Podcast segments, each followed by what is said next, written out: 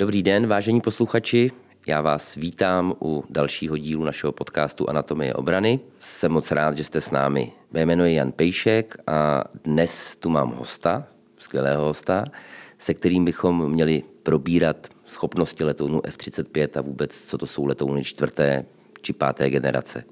A tím hostem je plukovník Pavel Pavlík, velitel 21. křídla taktického letectva z Čáslavy. Dobrý den. Dobrý den vám i všem posluchačům.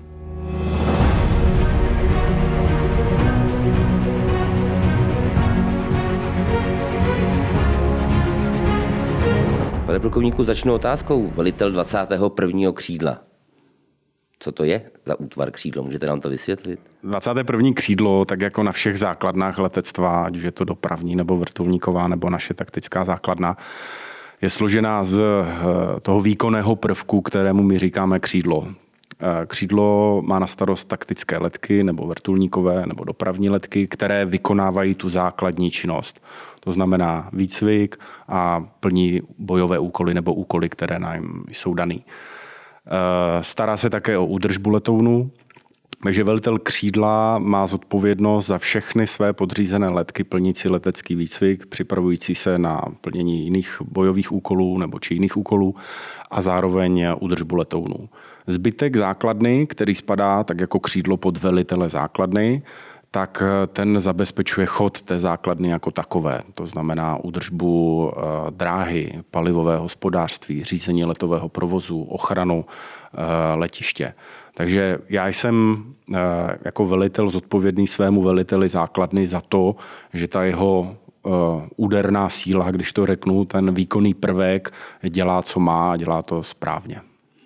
Můžete mi sdělit, kolik máte nalétáno a na jakých typech letounů?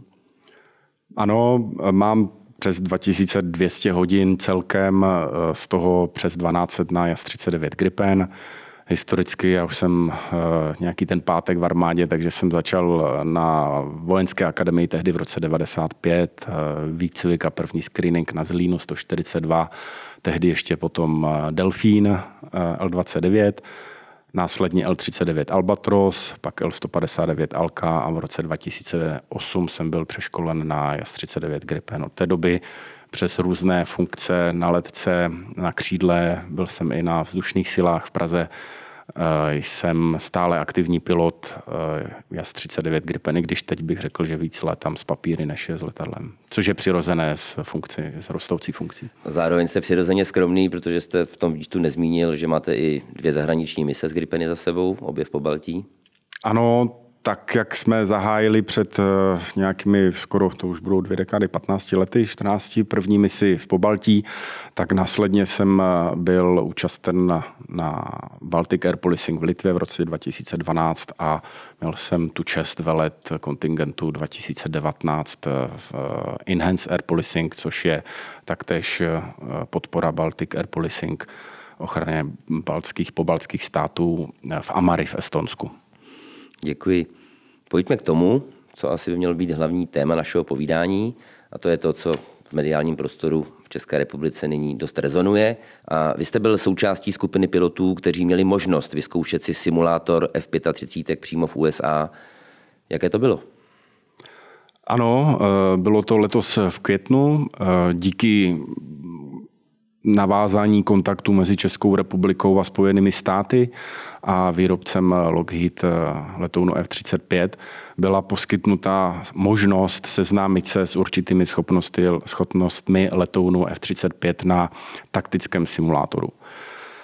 Bylo to v květnu, týden to trvalo, vybrali jsme 8 pilotů s různou zkušeností. Nebo to byli piloti napříč základnou? Právě, bylo to napříč základnou a bylo to záměrně. Chtěli jsme vytvořit tým 8 pilotů, který bude nejen tvořen zkušenými piloty, ale záměrně jsme tam měli jak ty nejstarší a nejzkušenější z letounu JAS 39 Gripen, tak i pouze podzvukové piloty z L-159 a v podstatě i ty nejmladší z letounu L-159. Takže tato osmice se zúčastnila toho krátkého vhledu a seznámení do schopností letounu F-35 v nějaké limitované verzi, to znamená, že nám nebyly poskytnuty informace o plných schopnostech. To bych chtěl říct, že my jsme opravdu měli krátký vhled do toho, jaké ty schopnosti jsou, ale nebyli jsme seznámeni s úplnými schopnostmi. Taktéž to nemůžeme nazvat jako výcvik, poněvadž nám žádná strana americká letectvo nebo námořnictvo neposkytlo žádný výcvik. Oni nám pouze nás nějakým způsobem vedli, jak se seznámit s ovládáním letounu F-35, kokpitu, řídícími prvky, ovládáním systému a společně jsme diskutovali nad různými operacemi, kterými bychom mohli tam trénovat a vyzkoušet a jakým způsobem s našimi znalostmi, co máme o vedení spojených leteckých operací, využít ten letoun F-35. Takže bylo to celé spektrum pilotů, celé spektrum různých misí, ve kterých jsme ať už čtveřice nebo i na konci týdne i všech 8 pilotů společně v propojených kokpitech cvičili v nějakém umělém prostředí. A po tom týdnu, s čím jste odcházeli? Uživatelsky, když začnu takhle, s tím nejjednoduším, jak je velký rozdíl mezi ovládáním Gripenu a F-35? Tady bych řekl, že moderní letadla, ať už jsou to Gripen nebo budoucí letadla, ať už je to F-35, nebo si troufám říct jakékoliv moderní letadlo 4+ i příštích generací, bude koncipováno tak, aby umožnilo rychlý přechod na tento typ a intuitivní řízení. V letounech budoucí generace se spoustou nových technologií je ten pilot jako manažer boje. Má spousty informací, které musí zpracovávat a systémy na palubě, senzory mu poskytují to situační povědomí o tom, co se děje ve vzduchu a na zemi. A on je ten manažer boje, ten vrcholný taktický prvek, který tu skupinu letounů dokáže provést tou situací. Jak nás tam bylo 8, tak už to byli od nejmladších a méně zkušených přes ty nejzkušenější. A na konci týdne musím říct, že jsme dosáhli do stupně, že všichni byli schopni odletět tu nejkomplexnější misi, kterou jsme v závěru týdne realizovali. Takže troufám si říct, že letouny, které jsou koncipované s HOTAS systémem, to znamená ovládání na řídících pákách, s průhledovými displeji, s multifunkčními displeji na palubě, tak jsou připraveni na jakýkoliv budoucí letoun, ať už je to F-35 nebo další různé druhy budoucích moderních letounů. Je ještě nějaká jiná zajímavá zkušenost, kterou jste na simulátoru v USA zažil? Ano, tady bych rád vysvětlil jednu věc, která je zásadní pro vedení bojové operace. Je to to, že my musíme jako vojáci zjistit pozici, zjistit informaci, zjistit o protivníkovi maximum informací, abychom mohli na něj zapůsobit, ať už by to bylo kineticky nebo nekineticky, a zároveň vyhodnotit ten účinek. To, co jsme zažili, měli možnost zažít na simulátoru v té Americe, tak bylo, že základní koncept čtveřice letounů F-35 byli schopni autonomně realizovat všechny tyto kroky najednou. Ono se tomu říká v angličtině kill chain, což znamená řetězec událostí, který musí být od začátku do konce splněny, abychom mohli provést nějakou bojovou činnost. A to spočívá v tom, že musíme prvek najít, anglicky find, musíme ho fixovat, to znamená znát polohu, kde je, pak ho máme mít schopnost trackovat, že se někam pohybuje, pak jsme schopni ho na něj zapůsobit, to znamená targetovat, a jsme schopni vyhodnotit ten účinek. V současnosti, v minulosti se pro naplnění této činnosti využívala velké počty letadel. Tohoto celého řetězce, že bylo potřeba. Přesně tak. Potřebovali jste k tomu například létající radar AWACS nebo jiné speciální stíhací letouny, které by byly schopni detekovat ty pohyby ve vzduchu nebo na zemi. To, co jsme zažili tam, tak opravdu v řádech desítek vteřin tato čtveřice letounů byla schopna celý ten řetězec událostí zrealizovat a pak, když měla oprávění použití síly, tak použít tu sílu, to znamená například odhodit bombu a zároveň ještě vyhodnotit díky všem těm senzorům, co má na palubě, jak ten útok dopadl. Nebo nemusím tu kinetickou sílu použít, ale všechny ty předtím informace mohu poskytnout tím rozhodujícím prvkům, velení armádě nebo nějakému řídícímu středisku, zda mám oprávnění na ten cíl působit. Takže to mě opravdu překvapilo, že ve čtveřici letounů sdílením dat uvnitř té čtveřice, využitím všech senzorů, co ta čtveřice na palubě má, tak tento řetězec trval neskutečně krátkou chvíli a oproti těm zkušenostem, co mám teď, tak se to neskutečně zrychlilo. Vy jste na simulátoru zkoušeli útočné i obranné operace. Co jste tam všechno vlastně s kolegy zažili? Ano, v průběhu týdne jsme si to koncipovali tak, že budeme vyzkoušíme nebo trénujeme, nazveme to, že jsme si načrtli scénáře, které bychom reálně mohli v rámci operací NATO realizovat. Jsou to obranné a útočné letecké operace, je to působení na pozemní cíle, to znamená air-to-ground attack, působení nějakou kinetickou silou na pozemní cíl, potlačení protivzdušné obrany a v posledním mix všeho tohoto dohromady v posledních dnech, kdy už jsme byli seznámeni. Takže tam jsme opravdu celé spektrum současných operací, které my teď cvičíme, které na to cvičí a připravuje se na ně, tak jsme si v celém tom týdnu realizovali a bylo to nesmírně otevírající oči, neboli eye-opening v angličtině. Vy jste už zmínil ten pojem generace 4+, 4.5. Můžete laikům vlastně popsat, jaký je rozdíl mezi čtvrtou generací, pátou, případně 4,5 generací? Jak to je u těch ustíhacích letounů s generacemi?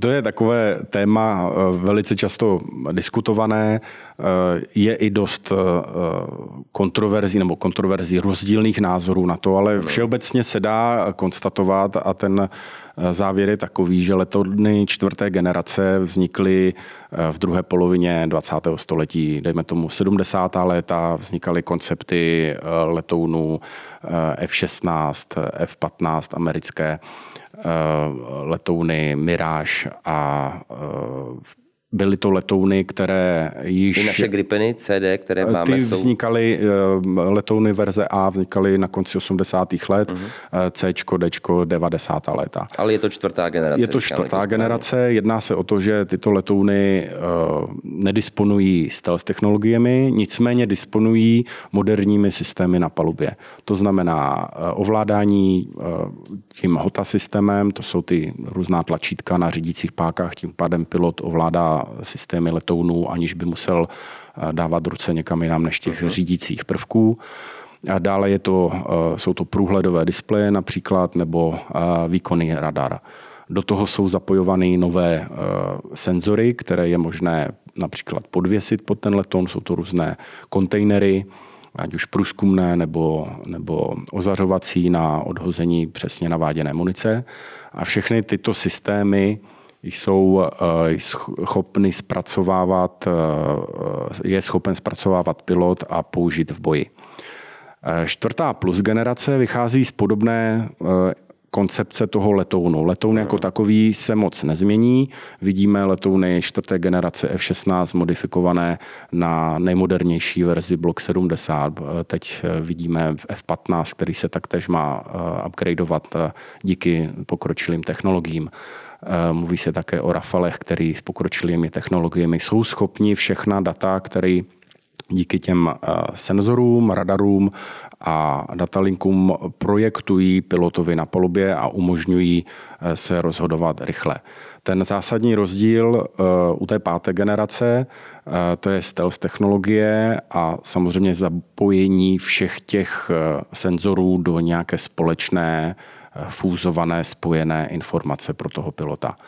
Stealth technologie je zásadní v tom, protože budoucí bojiště a v rámci rozhodnutí asi ve Spojených státech došli k závěru, že volnost manévru ve vzduchu a určitá nízká spozorovatelnost, ten letoun není stealth jako neviditelný, že to není... To je třeba říct, že ten letoun lze spatřit, když nade mnou proletí, tak ho uslyším a uvidím, ano, ale ta technologie stealth spočívá v něčem jiném. Stealth technologie není opravdu to, že by to byl neviditelný, fyzicky neviditelný letoun. Letoun je neviditelný nebo těžce spozorovatelný pro radary pozemní nebo letecké, to znamená letadel nebo protizdušné obrany.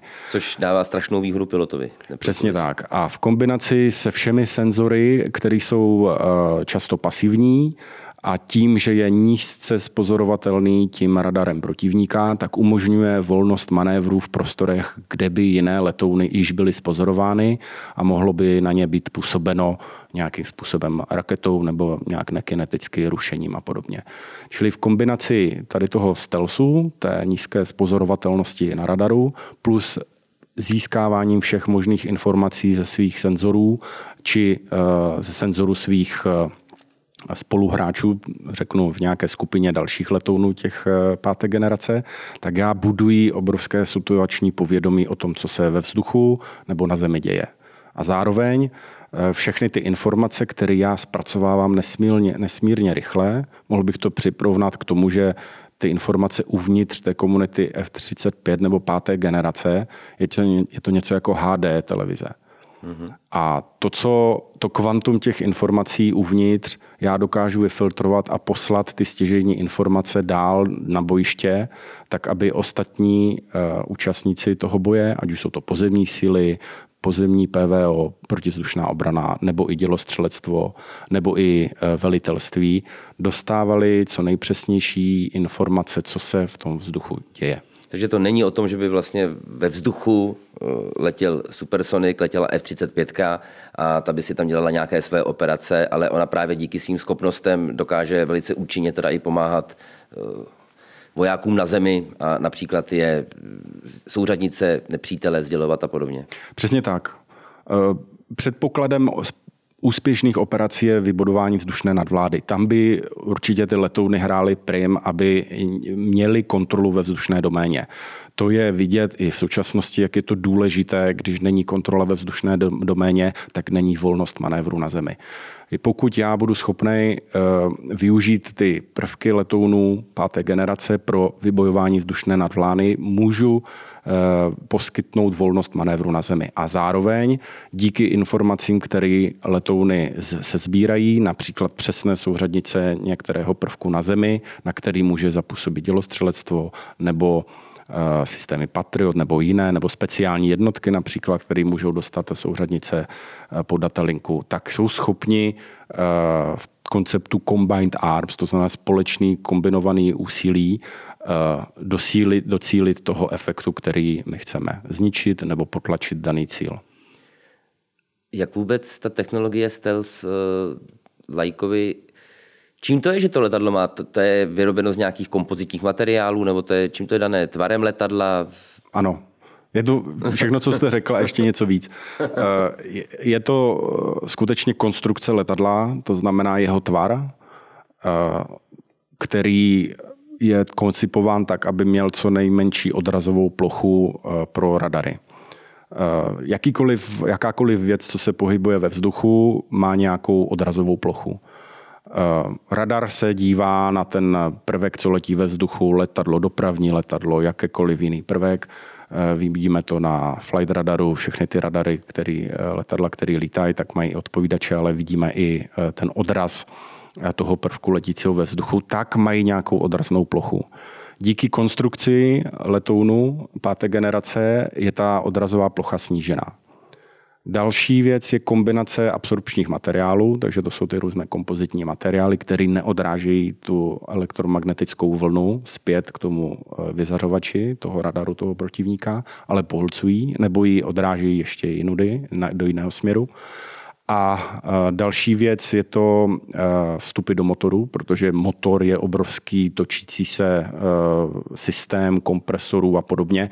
A v podstatě, když letím dopředu a svítí na mě nějaký radar, tak ten paprsek vnikne i do například ty šachty vstupu do motoru a odrazí se zpět k tomu zářiči.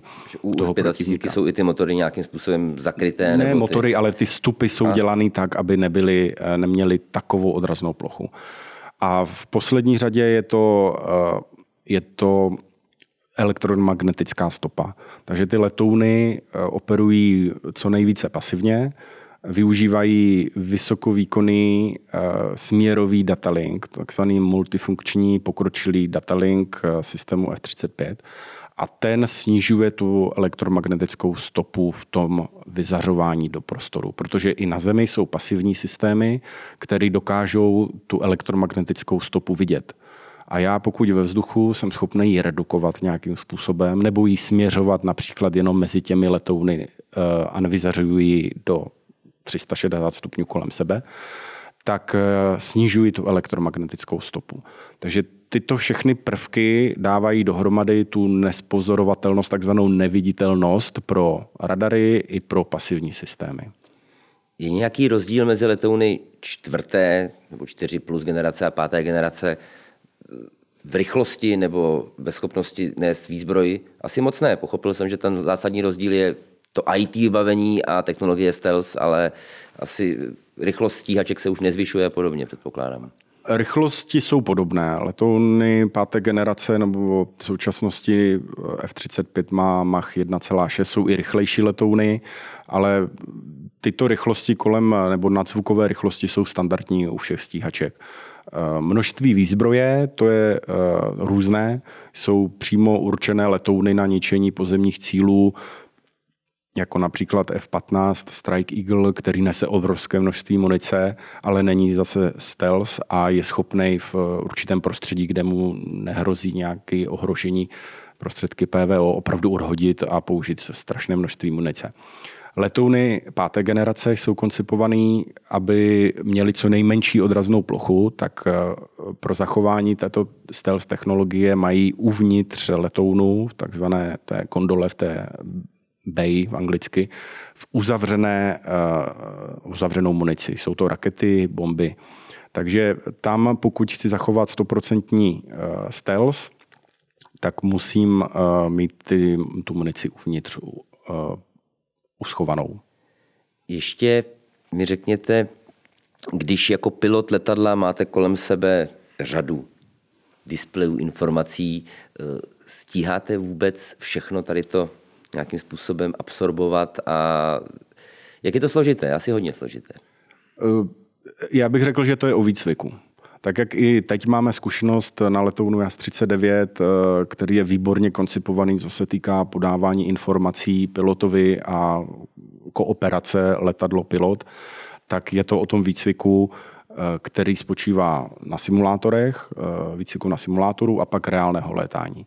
Tak jde o to, abychom správně cvičili a všechny ty informace byly na ně zvyklí z toho simulačního prostředí. V reálném boji doufejme, že to nikdy nenastane, tak to bude něco obdobného, ale v reálném létání teď na cvičeních nikdy nedospějeme do tak obrovského nebo do takového množství informací, které by byly v reálném boji.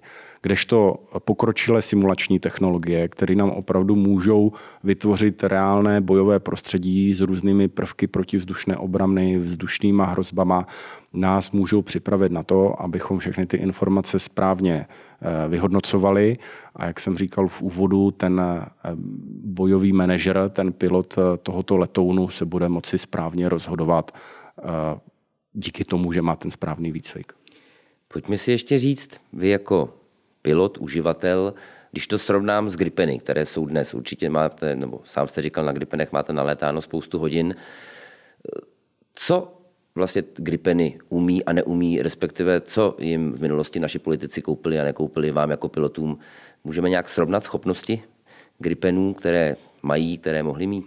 Ano. Já nevím, jestli budu moc to využít nebo poznat úplně ty schopnosti, přece jenom už jsem starší ročník, tak nevím, jak to bude za několik let.